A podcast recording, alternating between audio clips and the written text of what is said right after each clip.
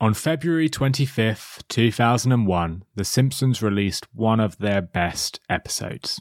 The Herald News named the episode the fourth best of all time. It is titled New Kids on the Bleach. In the episode, a music producer selects Bart, Nelson, Milhouse, and Ralph to be members of the next hit boy band.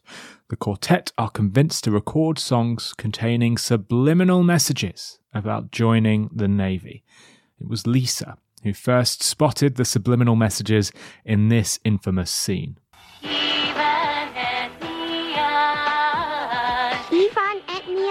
They keep saying that. While watching this music video, a picture of Uncle Sam briefly pops up on screen. Wait, what was that? Uncle Sam? Let me play this backwards. Join the Navy. Join the Navy.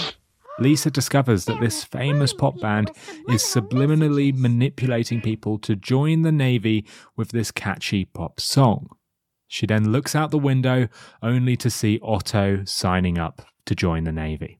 Otto, what are you doing? I don't know. I just got an urge to join the Navy. You're being brainwashed.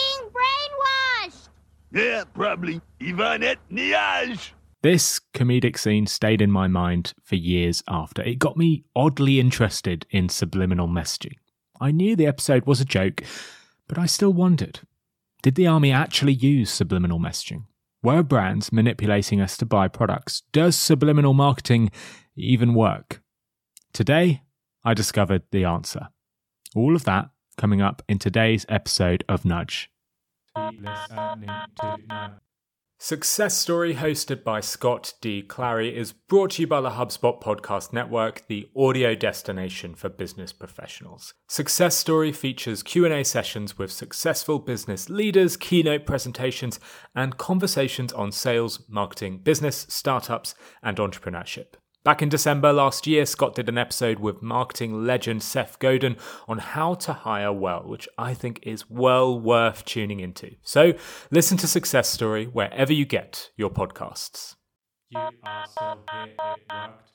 Subliminal messaging is the idea that people can subconsciously be influenced by messaging that they are unaware of. When these messages are used to encourage people to buy brands, products, or services, they are subliminal ads. As a test, I've also included some of my very covert subliminal ads in this very show as an experiment of my own. Now, it's very unlikely that you, your brain would have been cognitively aware of these ads. They've been very carefully added to the show, so you'll probably only faintly perceive them. However, to help me get a better understanding of subliminal advertising, I've invited Richard Shotton back on the show. He's a behavioral scientist who has lots of experience influencing consumer decisions through his agency, Astroten. He's worked with Brewdog, Meta, and KFC to attempt to alter consumer decisions. Now, Richard uses behavioral science, not subliminal ads, to alter these decisions, but he's explained to me how behavioral science was actually shunned for its associations with subliminal ads in the past. So, one of the fascinating things is that I think if you were a member of the public and you were thinking about advertising, you would think surely they use psychology and behavioral science all the time, that this is something that has always been used year after year, because advertisers want to influence the behavior of people, and behavioral science is just the study of what effectively influences people. So it is. It's hard to think of a topic that could be more relevant to marketing than behavioral science. But I think for a long period, in the 70s, 80s, 90s, early 2000s, there wasn't much use of behavioral science. And maybe a reason for this is back in the 1950s, there was a very, very popular book. So it's by Vance Packard and it was called The Hidden Persuaders. It came out in 1957 and it sold over a million copies. Like Richard says, this book was a huge success. It spent one year on the New York Times bestseller list, and it had a huge effect on the perception of advertisers. Now, before this book was written, world class psychologists were often associated with ad agencies. People like Louis Cheskin, um, you know, huge names in psychology, worked regularly with, with ad agencies. But what happened when this book came out is Packard references the work of a consultant called James Vicary. And James Vicary claimed that he had been running subliminal adverts in a cinema. So these are adverts that flash up at one three three thousandth of a second. So you can't even process them, you don't even notice them. And supposedly, according to Vicary, this had boosted the sales of Coca-Cola and popcorn that he'd been been promoting by 60, 70%. Pretty incredible findings, right? In this study, James Vicary and Francis Thayer inserted a frame into a movie with the words eat popcorn and drink Coca Cola. This frame was only visible for a few milliseconds, way too short to actually notice, but long enough for the viewer's brains to pick up on it. Now, I can't show you this movie clip as we're listening to a podcast, but I can recreate it in audio format. So, in this clip of audio, I will secretly add a subliminal message which may or may not influence you. Are you thirsty by any chance? Well, according to James Vicary, you should be. He said his subliminal ads boosted Coke sales by 18% and popcorn sales by 57%. Now, that caused a massive stir if you think about the 1950s, this was the era of communist paranoia, worried about you know brain control, McCarthyism, Reds under the beds. The idea that advertisers were subliminally influencing people was dynamite, and it caused a huge furore. The United Kingdom actually banned subliminal messaging that same year. It was a huge story, and it is still banned in the UK today. So, if any police officers are listening to this, please consider the following message.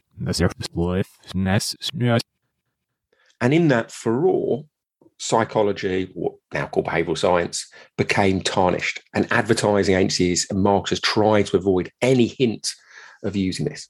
So, this fear of subliminal ads dramatically reduced the employment of psychologists at major marketing agencies. It stunted the development of marketing psychology for years.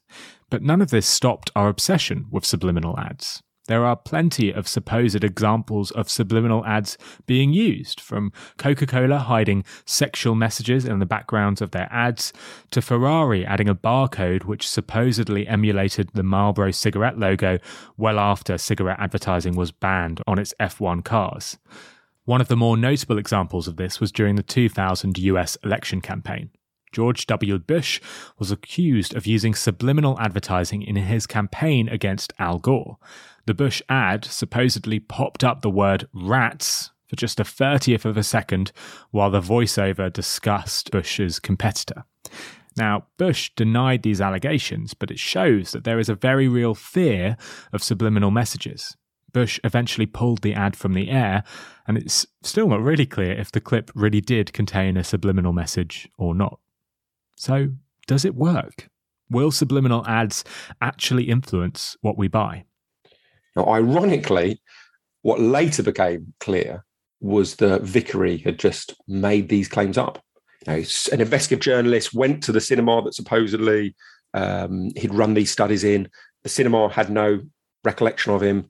The description of the cinema didn't match what it was actually like it sounds like Vicary made up these tales of very powerful subliminal advertising to essentially promote his consultancy. Um, I don't think there's any been any studies that have actually show subliminal advertising is, is powerful. I've read all the recent studies I could find on these types of subliminal messages, the ones where a word is flashed up or said too fast for you to recall, and the results echo what Richard says. Subliminal ads essentially don't work. Study after study reveals that subliminal messages pack only one tenth of the effect of detected messages. In other words, subliminally sharing your message decreases its effect by 10 times. There are a few studies that highlight this. Researcher Johan Karremans ran a 2006 study where half the group of volunteers were fed a salty meal to make them very thirsty. They were then exposed to subliminal messages promoting a specific iced tea brand. Lo and behold, 80% of the parched participants picked that brand compared to just 20% in the control group. But here's the thing it only worked on people who were thirsty. Those who weren't thirsty were totally immune to the subliminal message. What's more, non subliminal messages, where participants were simply shown a 30 second iced tea ad, were far more effective, making the participants way more likely to buy the drink. Subliminal ads just aren't very effective. Karremans, perhaps inspired by the same Simpson episode as me, wanted to run further tests. This time, he showed participants an episode of The Simpsons with hidden frames of the word first on an image of a Coca Cola can. The results aren't conclusive, but in some instances, Karremans claims subliminal messaging had increased first in the subjects who watched the subliminal Simpsons episode. But here's the thing these messages aren't convincing someone to make a major life decision, like joining the Navy. They are simply getting someone to perform a basic task, like take a drink. And they work less well than traditional ads. The American Psychological Association puts it neatly saying that subliminal stimuli can only reinforce existing behaviors or attitudes, rather than creating new ones. And yet, despite this, even today, subliminal messaging is controversial. It's banned on German television and radio, and it's still banned here in the UK. It stunted the use of behavioral science throughout marketing as well. And after this quick break, which I can't promise won't contain any more subliminal ads, Richard shares how the use of behavioral science was halted and what marketers missed out on during that time. As many of you know, I have just quit my job to go full time on Nudge. But prior to that, I spent my career working in startups. And startups aren't easy. It's long hours, small teams, tiny budgets. It makes marketing hard work, but it doesn't have to be. HubSpot for startups can help grow your business without growing your stress. Their all in one platform connects your sales, marketing, and support all together. So you can increase your leads, you can fast track your deals, smooth out support, and join a platform that more than 190,000 top brands trust. HubSpot also offer discounts for startups on their top rated customer platform and not the type of discounts that barely make a dent. So, if you're ready to boost your marketing without breaking the bank, look no further than HubSpot for startups. To see how much you can save, visit hubspot.com/startups. Subliminal ads don't work. Sure, they might make a thirsty person pick an iced tea drink, but they're still 10 times less effective than standard ads. You're not going to dramatically increase sales for your product with a few subliminal ads, but you can increase sales by using a more reliable pillar of psychology known as behavioral science. Here's Richard explaining how, prior to the fears around subliminal advertising, some psychologists were dramatically increasing the sales for their products simply by applying a bit of behavioral science. Uh, Louis Cheskin was a psychologist who worked with um, worked to help promote margarine. And when he was working margarine, it was a grey, pallid colour. And Cheskin was interested in why people weren't buying it. And people were claiming that they just hated the taste and they didn't really care about the colour. But Cheskin didn't believe them. So what he did was set up a very simple experiment, recruits a load of people and invites them to listen to a lunchtime talk. And at that lunchtime talk, they hear a lecture. And then after the lecture, there is a buffet. And one of the items in the buffet are bits of bread with margarine on them. Other times, people come in and there are bits of bread and there's butter on them. And after people have listened to the lecture, eaten the buffet, Cheskin asks them what they think of the food. And just as you might expect, people say, "Oh well, it was all right, but I don't really like margarine. That their bread and margarine was a bit nasty." The group who got the butter were talking about how nice the butter was.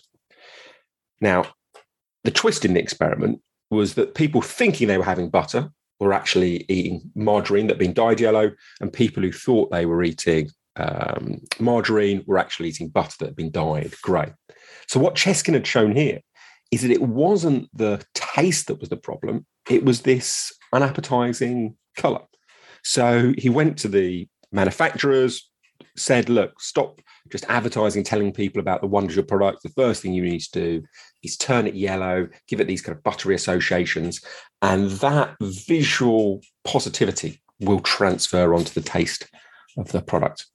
And it was only after he did that that margarine started to increase in sales and eventually uh, overtook butter in, in, terms of sales in, in, in, the, in the US. So it, it's an interesting story for a couple of reasons, I think. Firstly, showing how psychology was once deeply embedded uh, in marketing. And then, secondly, how a psychologist can get to the truth, not by asking people directly what influences them, but setting up a simple test and control experiment that gets to the underlying motivations. Cheskin's original test and control experiments led to many of the most famous business success stories today. See, Cheskin didn't just improve the sales of Good Life margarine, he worked with many brands. One famous Cheskin study involved testing identical deodorants in different packages. Three samples were mailed to users, and a note in the box said the three samples used a different formula. However, in reality, the only difference between the three samples was their packaging three different colour schemes. The trials showed that customers preferred one over the others. In fact, some perceived one of the samples as so threatening that they reported rashes and trips to dermatologists, yet had no trouble with the same formula in a different package. This type of A B testing today is commonplace. We know how tweaks to a product's packaging can dramatically change perception. Low fat mayo is perceived as healthier if it's served in a thin jar. Lager is seen as fizzier if it's served in a long glass. And coffee is seen as more flavourful if we see the beans being ground by hand. Lots of Cheskin's work can still be seen today. For example, he added tables, chairs, and dividers in McDonald's restaurants to increase sales from families. This insight ultimately led to the transformation of burger stands into restaurants. Cheskin's research led to the introduction of Ronald McDonald, the retention of McDonald's golden arches, the development of the Marlboro Man, and even the addition to the spoon on Betty Crocker's packages, which apparently doubled sales. Now that the fears of subliminal messages controlling what we buy have largely declined, we can see that Cheskin's findings are still applicable today. For example, in 2006, Raj Raghunathan, a professor at McCombs School of Business, investigated the impact of perceived healthiness on taste. The professor invited a group of diners to sample a selection of Indian food and drink. Half the guests were told that the lassi was healthy, while the other half were told it was unhealthy. The guests later rated the taste, and those that were told that the lassi was unhealthy scored it 55% higher in flavour than the others. If it wasn't for behavioral science tactics like those shared by Cheskin getting shunned for their associations with subliminal ads, many of the products we know and love today would likely be different. Back in the 1950s, the sales of Nescafe's instant coffee were disappointing. When the company asked American women why they didn't buy Nescafe, the overwhelming answer was the flavour. But blind taste tests showed that, in fact, compared to the other coffee most people drank in the 1950s, the taste of Nescafe was, was fine. It was comparable. So, what was really going on? Well, Nestle asked consumer psychologist Mason Haire to find out. He discovered that women who rejected Nescafe almost always saw their behaviour as entirely rational telling themselves, I avoid instant coffee because it tastes bad. But by conducting the blind test, Haire discovered that the women were lying to themselves. Instead, they looked at instant coffee as being too easy. They looked at instant coffee buyers as being lazy. See, all of us have an unconscious preference for items that take a little longer to make. It's known as the labour illusion. If you see the effort that's gone into something, if you make effort and put effort into something, you will value it more highly. Famously, Betty Crocker cake mix originally sold poorly because it was too easy to make. So the creators added an additional step where bakers were asked to add an egg. This entirely unnecessary step added nothing to the taste or texture, but that added bit of labour changed perception and sales rose. Mason Haire found that the same is true for instant coffee when coffee drinkers were asked to combine two different types of instant coffee in one cup, rather than just putting one scoop of one coffee into the cup, they rated the drink as more flavoursome. In tests, these two different types of coffees were actually identical instant coffee, just ground in slightly different sizes, so they looked different. The ultimate flavour was identical to any normal instant coffee, and yet the added bit of labour boosted the perception of quality. But Haire's recommendations were never followed through with. Nestle never adopted the combination element to instant coffee, and arguably, many of us have been robbed of better tasting coffee today. Not because the insight didn't work, but because the fearful associations with subliminal ads dominated the perception in the 50s. I started this episode worried that subliminal ads could get swaves of people to join the Navy. But I'm ending it a little annoyed that subliminal ads stopped us from getting a better tasting instant coffee. Okay, that is all for today, folks. I really hope you enjoyed today's episode. If you enjoyed today's show, you may well want to sign up for my newsletter. Now, I can't promise not to add a few subliminal inspired messages into my newsletter this week. So if you do want to see if these subliminal messages affect you, then, then do go and sign up to check that out. So to see if you're truly influenced by subliminal ads, head to nudgepodcast.com and click newsletter in the menu. It only takes a few seconds to sign up.